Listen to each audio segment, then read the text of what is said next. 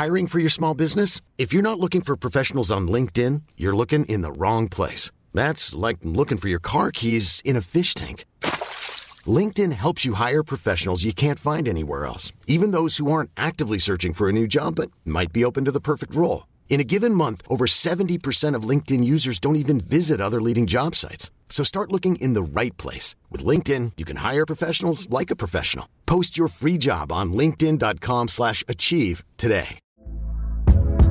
Hey there, it's Michele Norris. I'm host of a podcast called Your Mama's Kitchen. When I travel, I'm usually looking for a way to find a taste of home when I'm not at home. And one of the things I love to do when I am at home is entertain. And Airbnb allows me to do that. When I was in California recently, I rented a house that had a great kitchen. And when we were sitting around the table, we we're all thinking, we're in someone else's house. Someone could be in all of our homes as well. If you have a home, but you're not always at home, you have an Airbnb. Your home might be worth more than you think. Find out how much at airbnb.com/slash host. In this podcast, chat about the win against Reading, celebrate Chuba's record, and look ahead to Swansea. This is the Boro Breakdown podcast, and this is our boring matchday chatter in a pod. Support. Curtis Fleming is down the edge of the area. Fleming for Craig Hignett. Hit it, Higgy. Higgy hits the treble!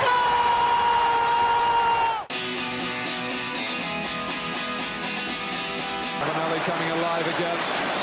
Juninho wants the ball played to him. Ravanelli spots out Emerson!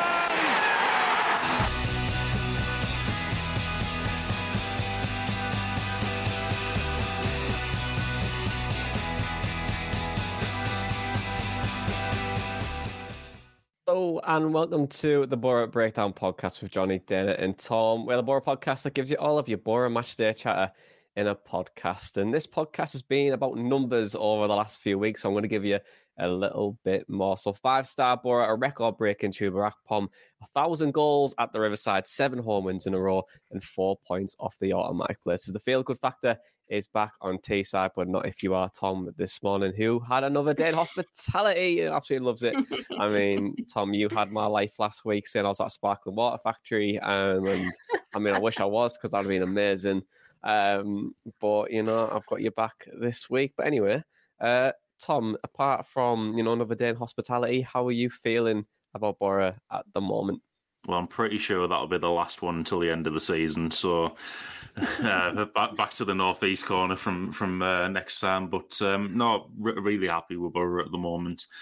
I, I was a, a little bit disappointed last week with the with the loss at West Brom. I mean, who wouldn't be? You never like to see your team lo- lose games, and I, I, just thought. You know, we were absolutely cobbled in that game. Um, you know, he seems to always do a number of on us, on, unless it's that game where uh, Watmore scored at uh, away at Huddersfield. But um, I mean, we always seem to to bounce back really well. Um, I was reading earlier, we've not actually lost consecutive games under Carrick. It's always one loss, and then we'll bounce back with like a significant win in the next the next match. So really happy to to see that, and uh, almost like really happy to see my prediction from last week nearly come in because it was 4 0 for a spell. And I was like, how, how have I even done this? And then we scored again. So I knew it would be a big win. I just didn't like underestimated it clearly.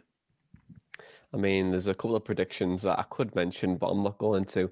Um, but if if people want to listen back to what Tom said about Akpom at the start of the season, um, and a particular ink that may have gone on his skin, um, that could happen.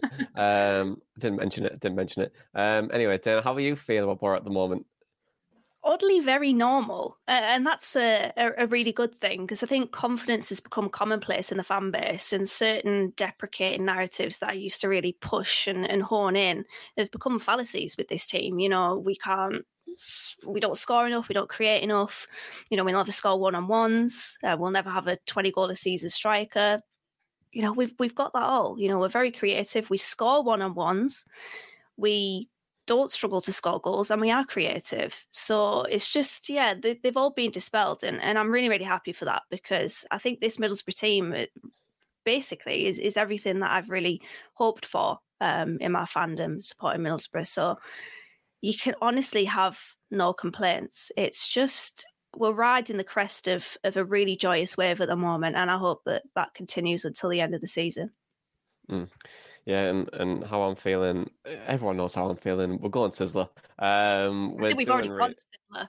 We, we've gone. We've just sizzled right to the top. You know, um, it's been it's been unreal for like the last last few weeks, and I know we we we lost against West Brom, and I'm glad I wasn't on the podcast and I was at the Sparkling Water Factory um, since and celebrating that instead. But it was uh, a really good performance yesterday, wasn't it? And I thought Reading were poor at uh, most parts in the game, but the more you look at the game and you know the way that we were dissecting the way we look at like the platforms to kind of like watch the game back to see if we can pinpoint stuff Boro were just really really good um, and it's just so exciting to see a Boro side play the way we're playing, look so dominant, look so fluid, look so comfortable on the ball. And it's just mint. I've never ever seen out like it as a as a Boro supporter, and I'm gonna embrace it and enjoy every moment of it because it's just unheard of. And you never know, Carrick could go one day and it just be all fall apart. And I want to savor it, so I'm gonna savor this and enjoy it because we've been really good. We are still really good and you can't define one defeat, uh, uh one defeat to fan season because it won't because we've just come back every time. But in terms of like where we are now, and last week it was a case of the automatics are over at seven points again. Um, then this weekend, you know, it's back down to four. Um, the unpredictability of the championship is just a, is a fantastic thing to see. But um, do you think the automatics are on? I appreciate Sheffield might have to go to Reading to have their game in hand, but they've got some difficult fixtures. So, Dana, what do you think? Are the, are the automatics on? I'm going to keep coming back to that because I feel like I keep hmm. asking you that question, but is it on now?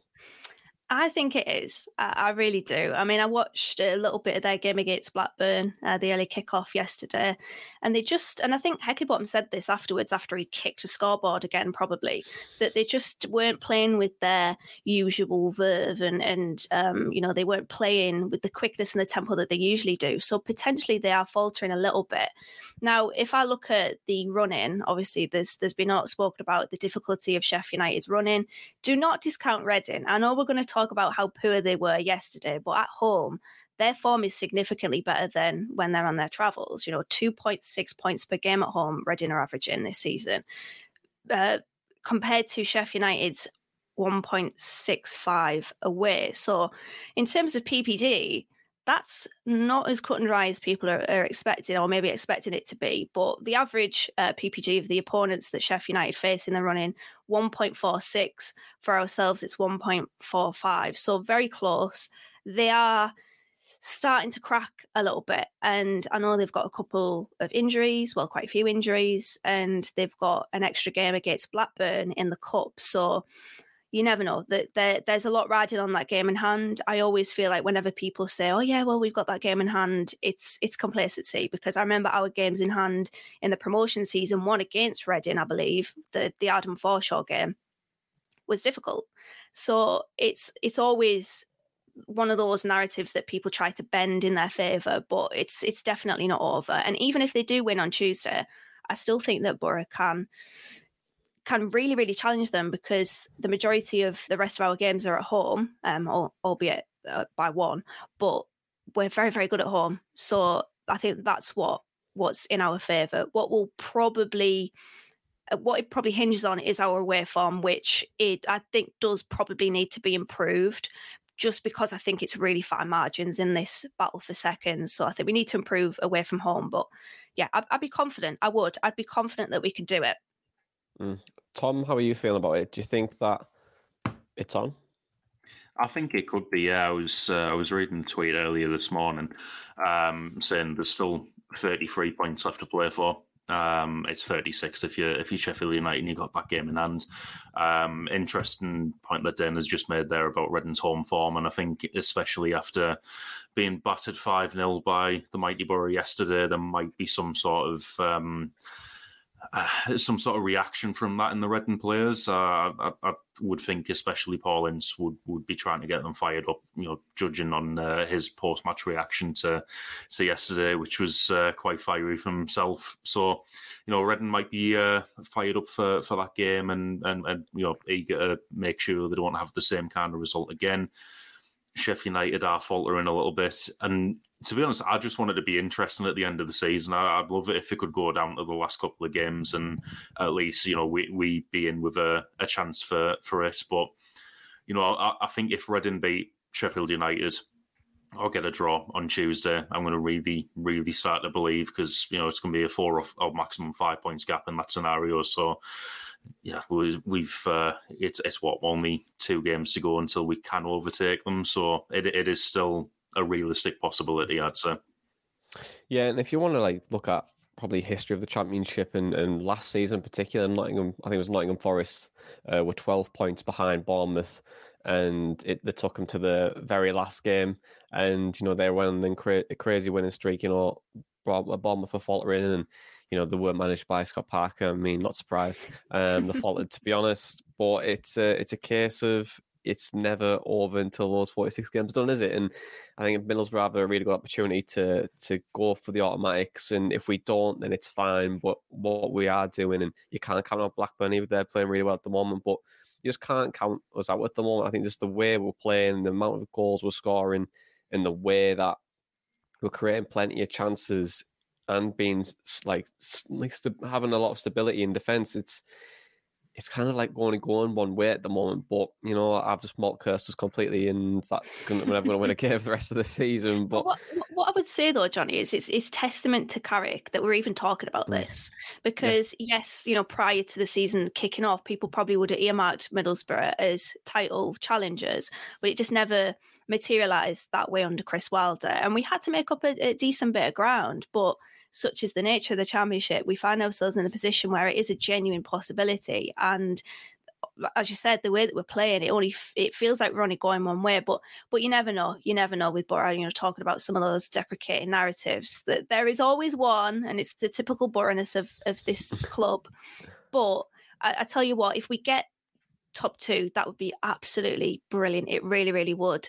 But it's a bonus for me, it's it's a bonus. If we can cement our place in the top six, then I would love it because I do want that Wembley redemption. I am not mm. over, and I'm sure you're not as well, Johnny. Daniel Ayala, Cruyff turning near his own box and going 2 0 down within 20 minutes. You know, watching Cameron Jerome shush the Boro fans right in front of mm. me really like leaves a sour taste in the mouth. So I would like that redemption, please. Yeah, Danny, no, Danny, Danny, no, don't do right. it. Don't do it. Don't do it. Don't don't White Cruyff turn. No, it's one 0 oh, Thanks, thanks, Danny. Um, who's injured at the moment for for Blackburn. Um, in again uh, hmm. at this time of the year. So I hope he's enjoying sunny Spain. Um, but anyway. Um, we're back back to Boro and, and how uh, and playing and just doing what you were saying there on how we've improved. Obviously, a player who's continued to improve throughout the season. Chuba and he broke the 33 year old uh, records uh, set by Bernie Slaven and unlocked the Cleveland centre signing sensation um, stall. And, you know, he's only, he feels, and there's a lovely stat that if he keeps going the way he's going, he's going to end on um, on 31 goals this season. But I'll ask you how how many you think you'll get, but if he keeps going at the same rate, it's 30 to 31. It's like 30.5. So, I mean, if he scores a half goal, then it'd be bang on. But I don't think you can do that. Might if an assist, maybe give an assist, we'll do that. Uh, but anyway, um, what do you think impresses the most about Chuba, and why do you think he's just he's just came from absolutely nowhere and, and just went on this huge redemption arc? Because it's just amazing. I cannot believe that we've got a footballer who's scored 20 league goals in a season. I never thought I'd see the day, you know, um, Sabre drinker in, we'll never see it ever again. Um, but Tom, what's it, what has impressed you the most about, about Chuba? Mate, I can't narrow down just one thing that has impressed me the most about him.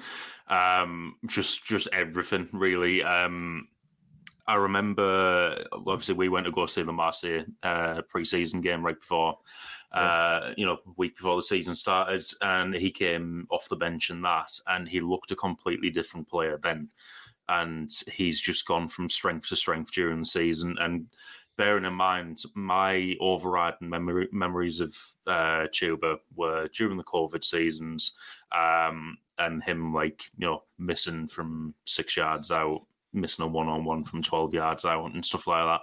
We spoke about that on the pod before. I, I, do wonder if the not having any fans in the stadium might have had some sort of impact there. but that's also not to take away from the the hard work that he's clearly put in this year. He's talked about himself the the amount of kind of like research and study he's done on other players like Ryan Giles to make sure he's in the right position and you know, really, really buying into the tactical style under Michael Carrick and when he gets the ball, knowing where everyone's going to be. I just, um, yeah, there's no way to kind of narrow down just one thing about this year because he's came back after his loan spell a completely different player, um, and you know, absolutely leagues above what what I can remember from him. Mm. Dana, what, what do you think? What's what's impressive, but also how many do you think he'll end up on? Um, yeah, I, you know what? I can't stop smiling because this is just everything that I think we've we've always wanted from a Boro striker, and I agree with Tom. It's it's literally everything. It's not just his goal scoring, but it's his overall game. You know, he's playing as a basically a number ten, and not a creative one, but you know, he's he's scoring from from really good positions. He's still getting himself into the box. He's still poaching, and he's just his all round game is just very, very, very good. Fifteen goals at home, six away. excuse me, averaging a goal every ninety nine minutes under Carrick top scorer in the championship by four goals. There's just a whole list of things that you can say about Akpom. His technical ability, as I've mentioned before, you know, taking them all in deep positions, trapping it, turning the, the burst of pace. His intelligence as well. You know, I mentioned this on BBC Tees yesterday when me and Mado were talking about um, Akpom. And because he's not playing as a number nine, he has to sort of adjust his game uh, to suit his teammates because he is the the main core uh, at, at, times when we're maybe struggling to progress the play from defence through midfield to attack. He's the one that will come and drop deep into those pockets of space, and as I said, trap the ball, turn and go. And honestly, there was a point yesterday where he did that, and Keith Stroud got in the way, and he was fuming. And I love that moment because, as uh, you know, people that have listened to this podcast for a while will know that I've always said that Keith Stroud is the final boss of all inept referees in this division, and he he was hating Keith Stroud yesterday. So that's one little novelty thing that I loved, but honestly, and his humility as well. His post match interview with BBC Tees was fantastic. Um, he started it with hi guys. I just love him. I really do. Mm. I love him. And yeah, erect that little display just outside Superdrug in the Cleveland Center because he's going to sell all sorts of books.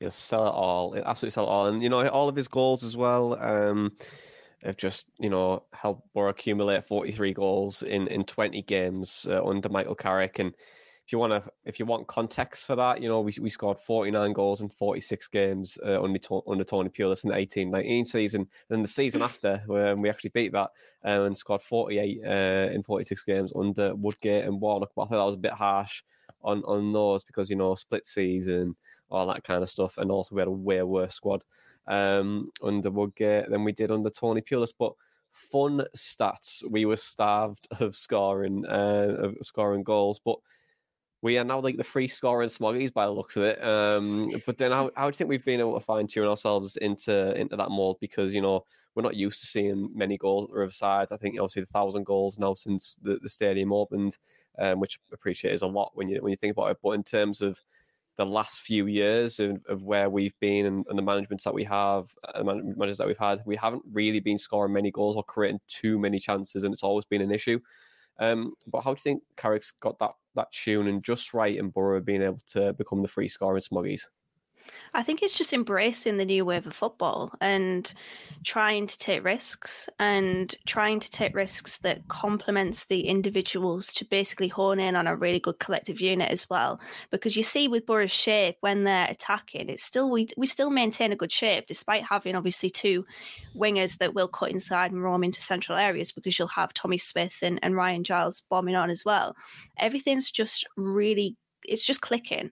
And I forgot to answer your question about how many goals uh, Chuba will will land on because I was too busy purring over him. But you know, I think you did you say like thirty one that he'll finish on if he keeps up his current goal scoring rate at this at this current rate. Yeah, yeah, he'll end on well thirty point five was the exact mm. number, but you can round it up to thirty one. Thirty or uh, thirty one.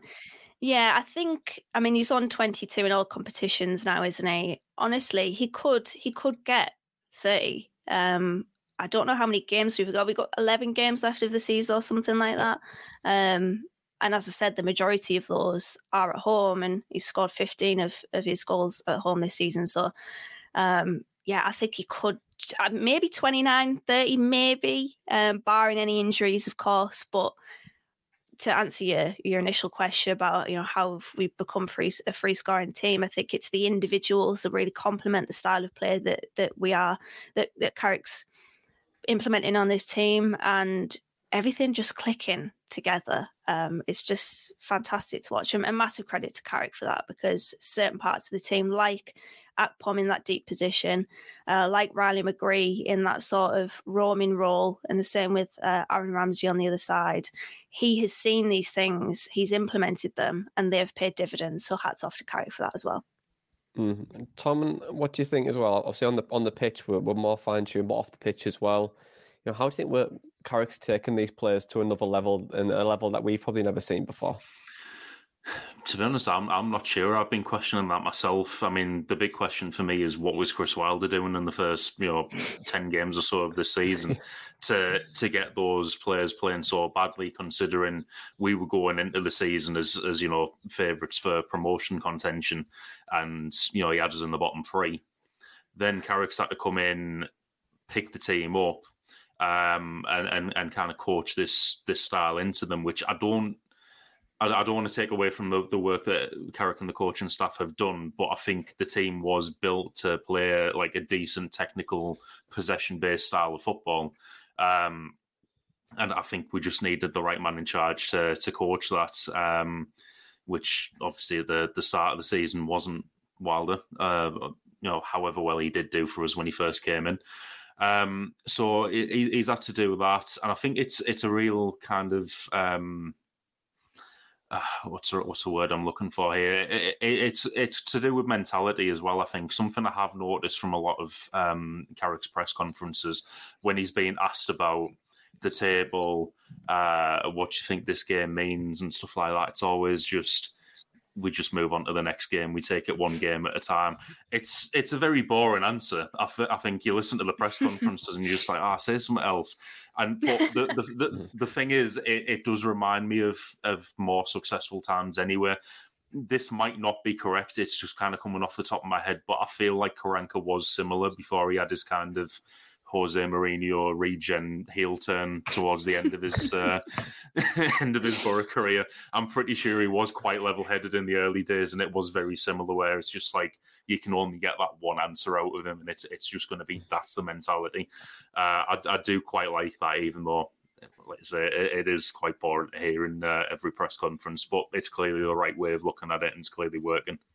It reminds yeah. me of Grant Leadbitter. Does it remind you of, of the way that Grant Leadbitter always used to approach his interviews? It was very sort of dry, didn't let too much sort of become the headline. It was always, that's football. That's football. You know? And he was a great captain for us. So all these characters, and individuals, sort of having that sort of uh, approach to the media and that calmness and clearly that influence is really, really positive. Mm, yeah, I used to love those like interviews. We go, so Grant, you know, you've just won five nil today. How you feel? Yeah, well, that's football, it? You know, you win some. some thanks for that, Grant. Uh, thank you very much uh, for that insight. Um, but I think in terms of like what you're both saying there and how he's how he's uh, fine tuned this this squad and, and making us a little bit different. I think it's that relentless nature of us now of how yeah, we are taking each game as it comes, but also if we are scoring, can we get another one? Can we get another one? Can we get another one? Like yesterday, you were we weren't happy at four now we want to get a fifth and we weren't happy on fifth and we want to get a sixth and I think that in itself is a really good culture to have I think on the pitch and also competition for places in terms of Marcus Forss uh, yesterday. I know Chuba gave him the penalty and I know Chuba wasn't particularly happy about it at the time and you could kind of sense it and you could see it but he did give uh, Forss the ball and as soon as Forss scored it was like no celebration right halfway line let's go again let's get another one and he wants to score again and I think you you really want that from from teams and for, for me, like I think when you when you have that, you do become a little bit robotic to some extent, but and they might not celebrate the wins as much. But for like for, for fans, celebrate that moment. But for a player, keep level head, keep going again, try and get yourself to the next level and keep playing because the the mindset we've got in the team at the moment is really really strong and we're doing some really good things but then also the confidence side of things two teams on the pitch yesterday, one full of confidence, one that didn't have any, and you could sense it just the way the teams were playing, but also the way that Reading wanted to receive or didn't want to receive the ball. and there's just so many clips of it. If you if if you have time to rewatch the game, you just watch how Reading play because they just didn't want the ball at any points of the game, and you could really see that. Um, but whereas Boro, they were trying to move between the lines. Uh, Aaron Ramsey was fantastic, and we'll come on to that um, now. And we did get five uh, goals yesterday. It could have been six. It probably should have been six, um, given that Archer was offside. But fun stat about Reading at the moment is that 40% of the games have conceded two or more in the league, and 20% of games have conceded three or more. So they're shipping away goals for fun at the minute, Paul Ince's side, and Boro made them in Smeet. Hey, in Smeet, not in Smeet. um, poor joke from me. You did not miss my crap jokes last week, did you? did not miss them at all. Uh, but Dana, how would you assess uh, the performance against Reading? Because it was just superb, right? Yeah, and it was interesting because I wasn't really expecting that. I know Tom said 4 0, so he got the closest to, to sort of figuring out that game before it started. But I genuinely thought that Reading would come to the Riverside and, and sit back and basically park the bus, sit in a really low block throughout, and basically try to contain us, frustrate us, nullify us. They were time wasting, the goalkeeper was, but it was just a very strange approach from Paul Ince because they basically played into Boro's hands by not doing everything that I've just said. Like, surely the best form of um, approach to that game was to basically try to emulate what West Brom did to us, albeit obviously, you know, West Brom were, were at home, Reading playing away. But it was just, it was very strange. But yeah, it was as comfortable a game as, as you're likely to see. Um, Reading had 0.14 XG, which is terrible. Um, they've actually upgraded that at FotMob from 0.13 XG, but nothing Lovely. in that first half, which was yeah. just just terrible. Um, but yeah, we were we were dominant throughout. Um, our combination play really really slick, uh, penetrating their defense, um, and just so good to watch. Again, you know, Aaron Ramsey was fantastic. I will say that you know, my dad was wondering what he offered. He obviously didn't watch our lowdown video on Aaron Ramsey, but I think he Cheers, saw. yeah, thanks, Dad. But you, oh, you, clearly saw what Aaron Ramsey can offer because I thought he was really quick. He was bright. He was picking up really good areas of the pitch to be able to initiate one twos and give goals. Um, and you know, working between him and, and Riley, who, you know, obviously Riley McGree is playing on the right as well. Whenever they play on the pitch, they do tend to switch positions at times. It was just, yeah, it, it was fantastic. The first time that we've scored five goals since we dispatched Peterborough in the cup. And I went to that game and didn't see any of those mm. goals because I left the game because I felt ill. And that was under Tony Pulis. So I pretty much missed every single goal under Tony Pulis. yeah, yeah, you're very much right. Mm. But to be honest, I mean, you have to savor those moments under Tony Pulis because we were looking to get five shots, never mind five goals. So like, I Jesus couldn't even save it because I, I just left, so I didn't even get to save it because I just didn't see any of those goals going. But hey, I mean, that's um, I mean, memories. I mean, legend has it that you actually weren't ill. You just had enough of, of Tony Pulis football, or Tony Pulis football made you feel ill. Um, who knows? Oh yeah, it probably did. Honestly, it yeah. probably did. It's probably just looking at the like the lights all the time. Do you know what I mean? Where like the ball was that high in the air, you have to look at the floodlights, and you're like, oh god, uh, this is. I've just unlocked a core memory from this podcast where I think it was, I think it was during the Tony Pulis era where I came on here and I said I was so bored. I was trying to match the players' shirts together. So like whenever the maybe number eight would be beside another number eight, I was like, they're matching. That's how bored I was during Tony Pulis. And look at us now, you know. No more corresponding shirts being picked out from the crowd. It's just enjoying it, sitting down like you're on Redcar Beach in the middle of the summer with a cigar in your mouth, thinking, we are really good and no one's sharing milk either.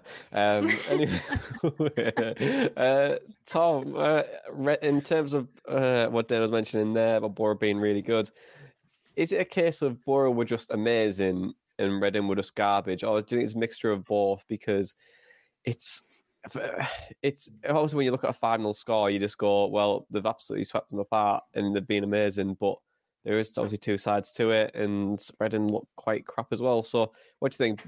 Boro being really good or Reading being poor? I think it's both. Um, I, I thought answer. we we were absolutely outstanding yesterday, um, as Dan has just said there, but also Reading were horrendous. You could tell in the first five minutes exactly the way that that game was going to go. they couldn't get out their own half, and then when they did, they had Andy Carroll chasing down long balls, and he just had nothing to do for for most of the, the game. I, I, do remember there, there were a couple of balls where they just went to either side of him, and he just didn't even bother. Like that, that just kind of summed up the summed up the game for him. Really, he was. Uh, you know, I, I, think because of his record against Boro, we can always go into games where we're playing uh, a team containing Andy Carroll and think, ah, oh, he's probably going to get one here. And he just never looked likely to yesterday. As Dana mentioned, a zero XG for, for Reading in the first half. Um, when it hit half time at 2 0, I said to the other guys in the box, I was like, this is going to end up about 7 0 because that, that's just the way things are going. They never looked likely to score, and, and we were just playing outstanding. So uh, I mean, I'm, I'm, a little bit disappointed. My seven 0 prediction didn't come off, um, but none of my predictions did yesterday, apparently. So, um, but um, yeah, it, it, it, was just outstanding from us, but I would say extremely poor from them. Yeah, and Paul Ince said that the game was defined in, in two key moments: Boro's penalty, uh, which was a handball, but not a handball, but hand, a handball, um, and then also Reading's penalty shout, which he said that was a potential red card for Smith. Um, I mean, Keith Stroud was brutal yesterday, and you know, you know, it's bad when uh, when when both teams think a referee's crap. Um, but does he have a point at all, Tom? Do you think? Do you think there were the, the two key moments in the game that could have dictated it? Watching it in real time and bearing in mind I was in the West Stand, so like I was as far away from the handball incident as I could possibly be. Dana probably had a much better view of it than I did. I didn't think it was a penalty at the time. And then watching it back on replays, it he does stick his arm out away from his body at a bit of an unnatural angle. And it just had me thinking if this was the Premier League, VAR was involved, that's probably a penalty. So I've got no no arguments with that one the potential red card for Smith, I do, however, think we got away with. I think that was more of a penalty and a red card than the the one we won't mention from that dive and some sort at Sunderland. But um, um, it's just it, it, balances out though, doesn't it? I, I, think before the Sunderland game, they had uh, a you know similar kind of situation go against them the week before. Then they had it against us, and then ours is balanced out here where we didn't get a, a you know penalty and a red card given. Um, like I say, I, I, did think we, we got away with it, but deserve a bit of luck after that Sunderland one. Yeah, and and to be honest about about Reading as well, like it, it sounds ridiculous, but even if we had ten men, I think we would have beat Reading yesterday.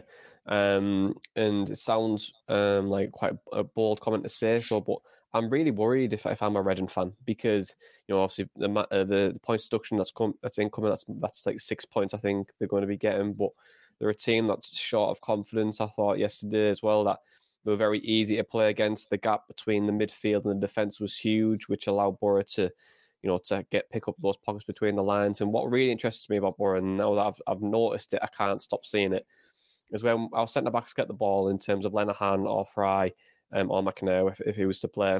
Um, you'll see Howson or uh, Hackney, they'll, they'll come in um, like a bit closer to um, to the centre half, and then you'll see like a McGree or Aaron Ramsey in this case. Um, they'll just move to the, the right or the left of Howson and Hackney, uh, and they'll create like a space where between the lines. So all Boro have to do is once one player comes in, the balls, uh, the outlet is, is just straight through because the the gener- they're bringing they're bringing so many players, and you know it would just create so much space between the midfield and the defense.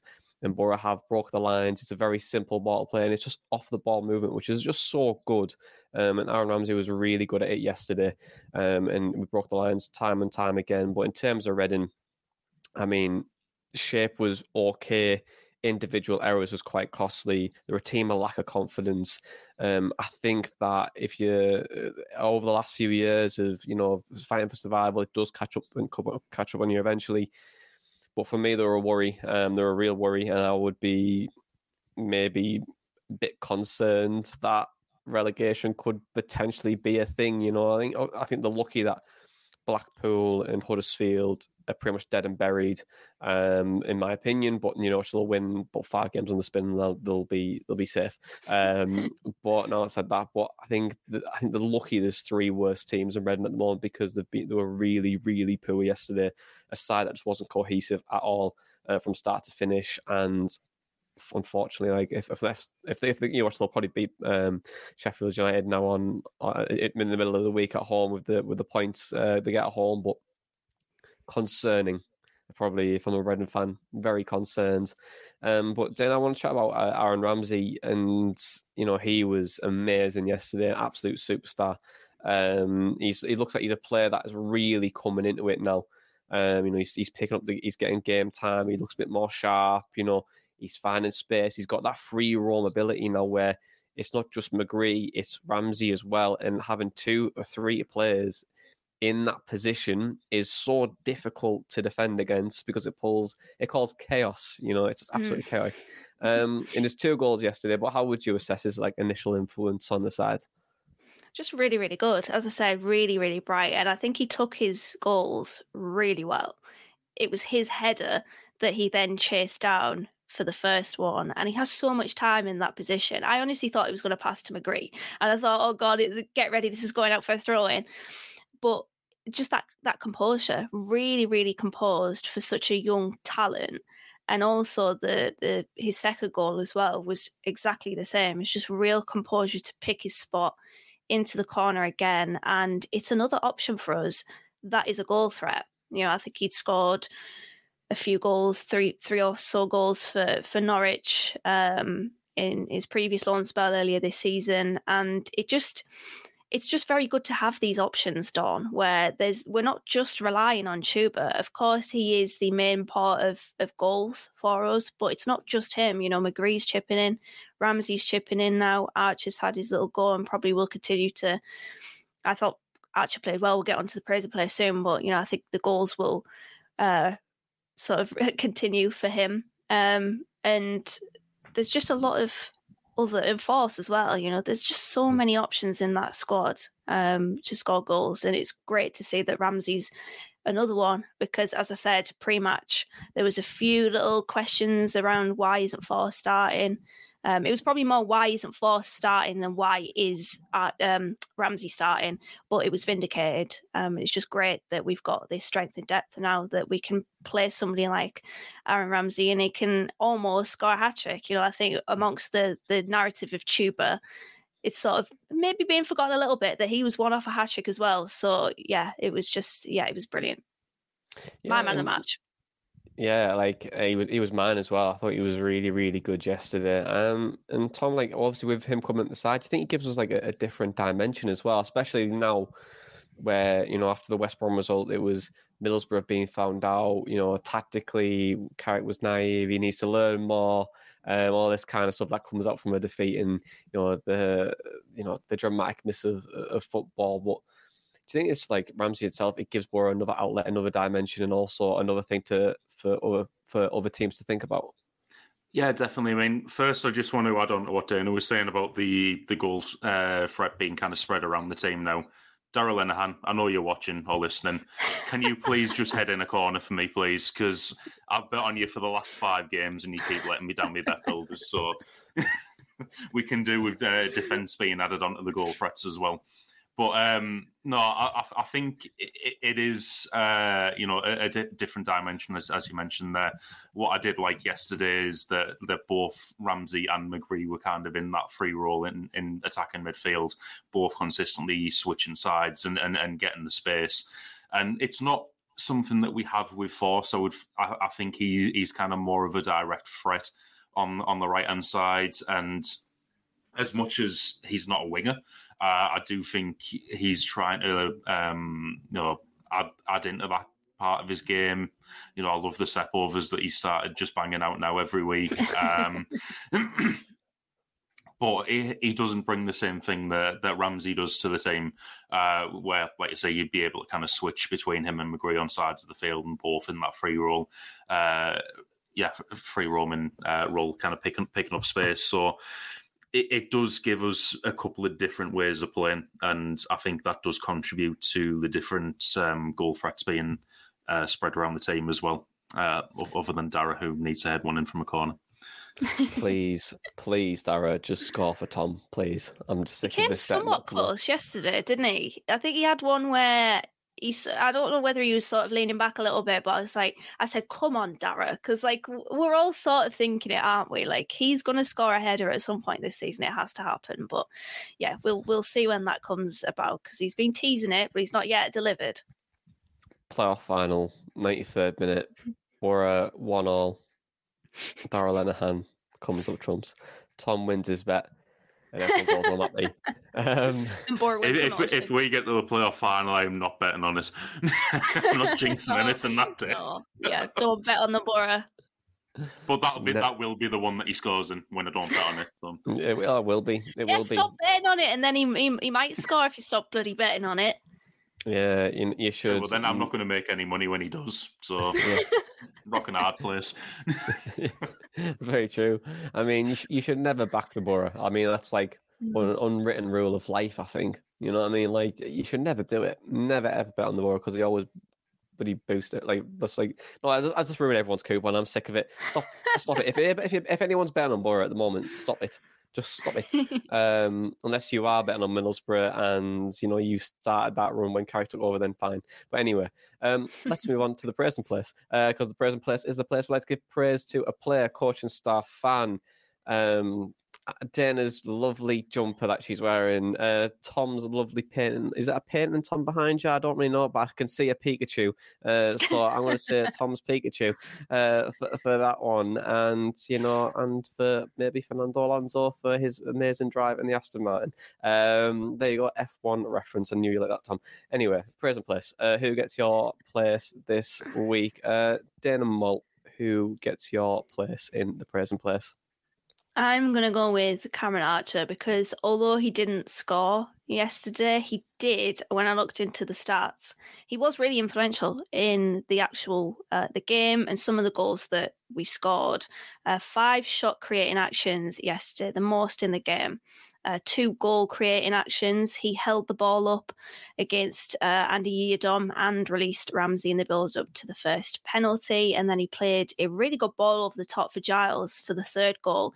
And that particular pass type was really important because Giles was able to cr- uh, cushion that cross into um, Aaron Ramsey. And it's just a shame he didn't score. I know Chuba said in his post match interview with BBC Tees that he was trying to look for for Archer to feed him through and, and give him an opportunity. And and I really like that as well, that, you know, Akpom's looking at his teammates and, and wanting them to score as well as himself.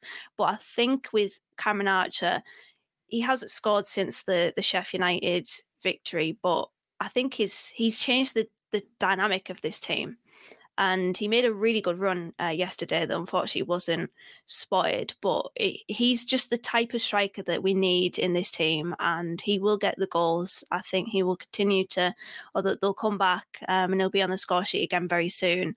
But his hard work is is not going unnoticed for me, and I really, really wanted to put him in the present place uh, for that uh, this week. I'm sure there's just loads more options of praise in place picks as well, mm. but I think for me, Cameron Archer definitely deserves a mention. Yeah, and I feel like Archer's probably the only player I could play the the Akpom role, and you could like put him in there, mm. and then you could put Forss up top, Jones on the right, and Giles on the left. I feel like that would really work. Um, you know, if you know if if Akpom ever got injured, I think Denny you mentioned in our in our chat, right? You were saying like if yeah. Chuba got injured, um, who would you put in that position, mine would be Ramsey. But Tom, I'm going to ask you that question as well. Tom, who do you think you'd put in that position if, if Akpom was to be injured, but then also go into your present place afterwards? Because uh, I'm excited to hear it.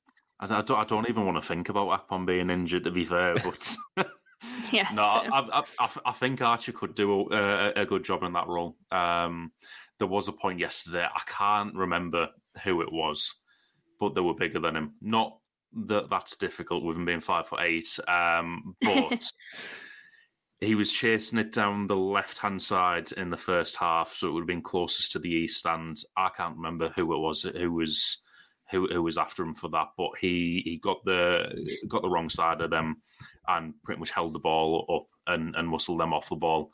And for someone of his stature, uh, five foot eight, and you know he's got such a, a good center of gravity and, and, and, and strength there to, to hold the ball up. So I, I think that will contribute into that um, that Akpom role should he ever be injured.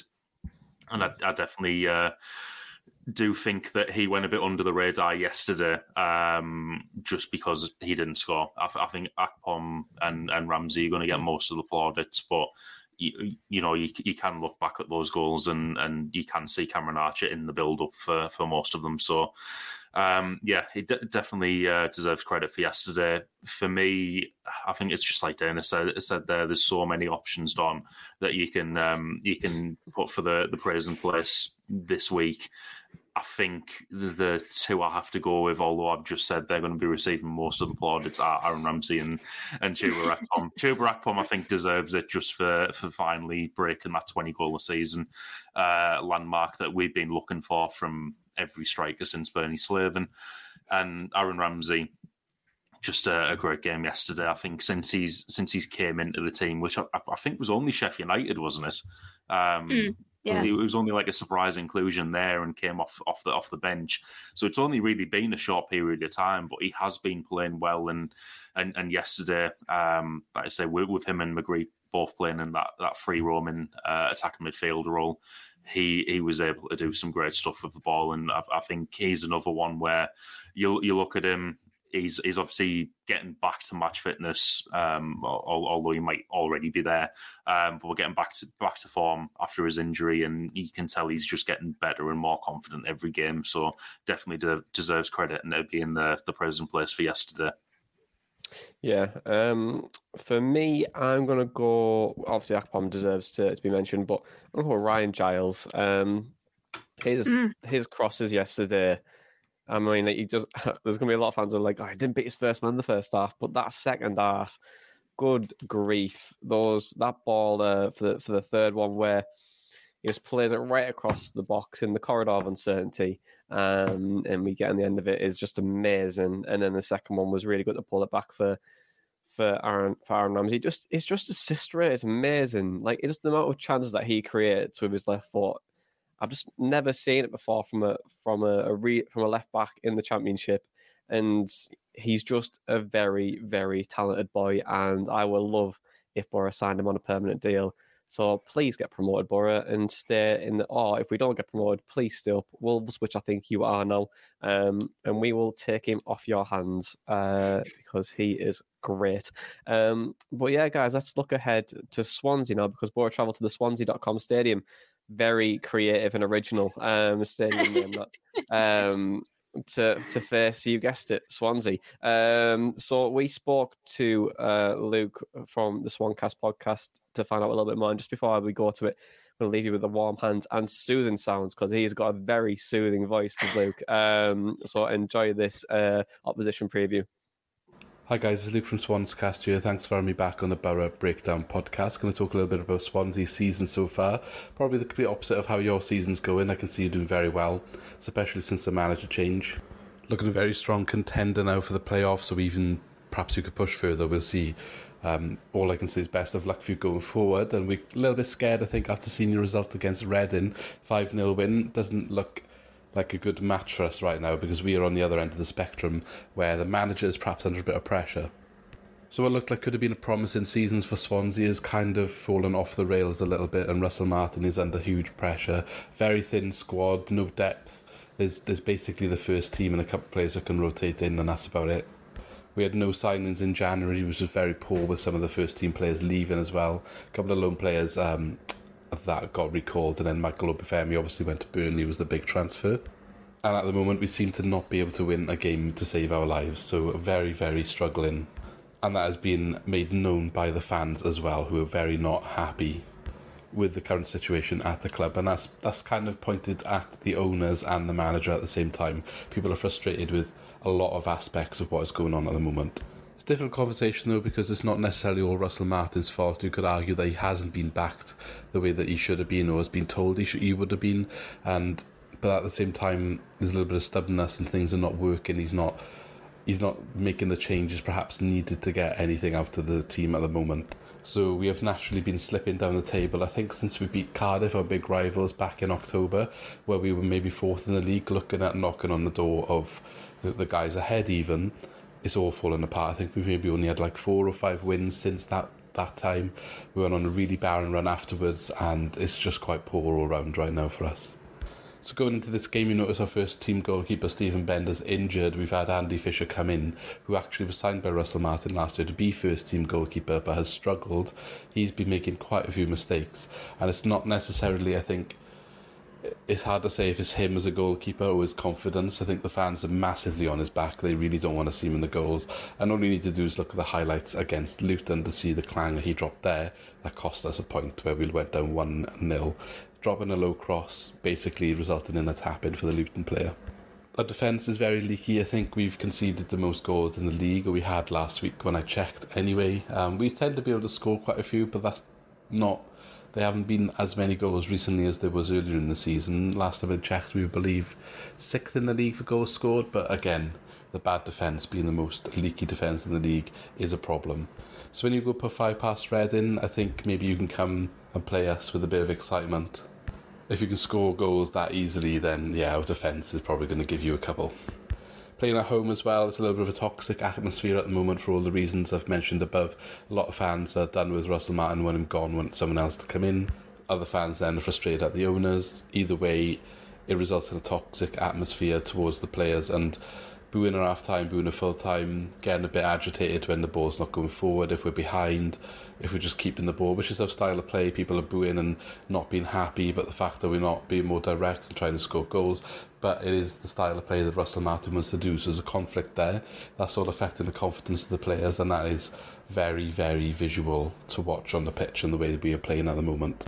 Not sure what's going on with Matt Grimes, but he wasn't in the squad for the Luton match. I'm assuming he's injured. I haven't seen anything to suggest how long he might be out for. But if he's not there against you guys, massive miss for us because he's what keeps us ticking, and I'd be a little bit concerned for the Swans against you if he doesn't return. If he does, hopefully we can make a game of it and not lose the match, but I'm not confident that I'm going to say Middlesbrough to win 3 1. But thanks for having me on again. I'd be more than happy to speak to you in the future, but maybe you'll be in the Premier League next year, so I won't be doing voice notes for you. So good luck for the rest of the season and catch up with you again. Hiring for your small business? If you're not looking for professionals on LinkedIn, you're looking in the wrong place. That's like looking for your car keys in a fish tank. LinkedIn helps you hire professionals you can't find anywhere else, even those who aren't actively searching for a new job but might be open to the perfect role. In a given month, over 70% of LinkedIn users don't even visit other leading job sites. So start looking in the right place. With LinkedIn, you can hire professionals like a professional. Post your free job on linkedin.com slash achieve today. Hey there, it's Michele Norris. I'm host of a podcast called Your Mama's Kitchen. When I travel, I'm usually looking for a way to find a taste of home when I'm not at home. And one of the things I love to do when I am at home is entertain. And Airbnb allows me to do that. When I was in California recently, I rented a house that had a great kitchen. And when we were sitting around the table, we were all thinking, we're in someone else's house. Someone could be in all of our homes as well. If you have a home, but you're not always at home, you have an Airbnb. Your home might be worth more than you think. Find out how much at airbnb.com/slash host.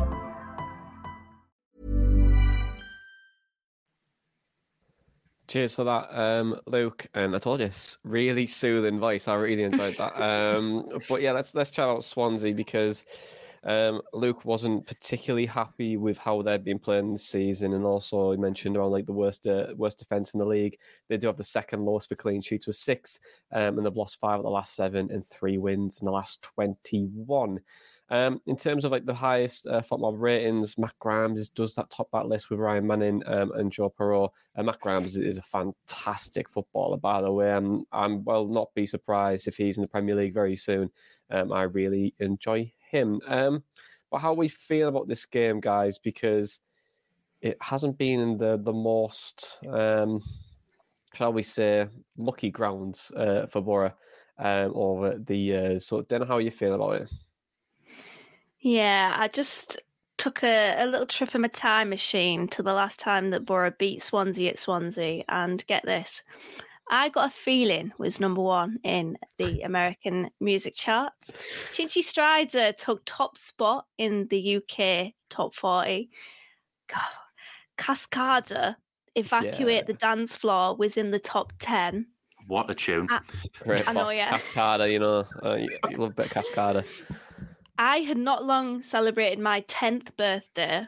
Gordon hmm. Brown was the UK Prime Minister, and Freddos were probably about five pence. But what hasn't changed since? I found an article in the Daily Mail, a headline. It said Crystal Palace boss Neil Warnock furious as good goal disallowed, and Nicky Maynard, God, that's a name, smashes late Bristol City winner. So some things really don't change. But the last time that Boro beat Swansea at Swansea was the 15th of August, 2009. So based on that, I'm a little bit nervous, but I, I was speaking to, to Neil Maddison uh, leaving the Riverside yesterday, and he said it's going to be a, a matchup between two sides that want to play football, and essentially what will decide the game is who has the best quality. And you have to say on paper and in you know everything else you would say that Middlesbrough have the the best quality there. So I should probably believe um, but there's certain hoodoos that we need to break. And in the promotion season on Aitor Karanka we did break a few. I was at one of them at Sheff Wednesday. There was another one at Nottingham Forest. There's another one that we have to conquer. Yeah Ipswich as well um, the, the David Nugent match. We have to conquer another one um, ourselves under Michael Carrick on Saturday. So yeah toxicity at, at Swansea. Hopefully, we can take advantage of that and get the get the three points. And there's some really good uh, things that you mentioned there, Dan. They, some absolute great songs. I remember when I got a feeling used to play every single game at the Boro. Mm. Um, win, lose, or draw, it was on. Um, Tom, Tom, how have you got a feeling about the game? Yeah, I I feel like we're going to win now. Um, I, I wasn't. I wasn't feeling like that when I was hearing the uh, the Swansea stats, where it's like what, uh, what three wins in the last twenty one and uh, losing five out of the last seven. But I think the fact that we haven't won there since two thousand and nine balances that out. Um, so I reckon we're gonna we're gonna go there. We're gonna turn them over three 0 Oh God, sorry, I still laugh at my own joke. Uh, but the three 0 the Swansea. Um, for, so it's three 0 Boro. Sorry, not Swansea. Um, also, my eyes are watering. I'm just full of cold as well, so I'm a killer. But anyway, I'm surprised you haven't st- you haven't done your little Welsh accent that you did last time. I can't do it. Can't do it. You know, let's just hit hearing Luke just talk and just like put it would put mine to shame. You know, I just can't do it. Um, but yeah, Dan, have you got a prediction at all? I mean, you do love a prediction once in a while. Um, please don't curse us, but go for it. I'm thinking a Davy Moll three one win for the mighty Boro. Davy Malt hat trick. Is that what you're thinking? Dad, your dad Yeah. playing up front, target man. Love out like that. Um, so 3 0, 3 1.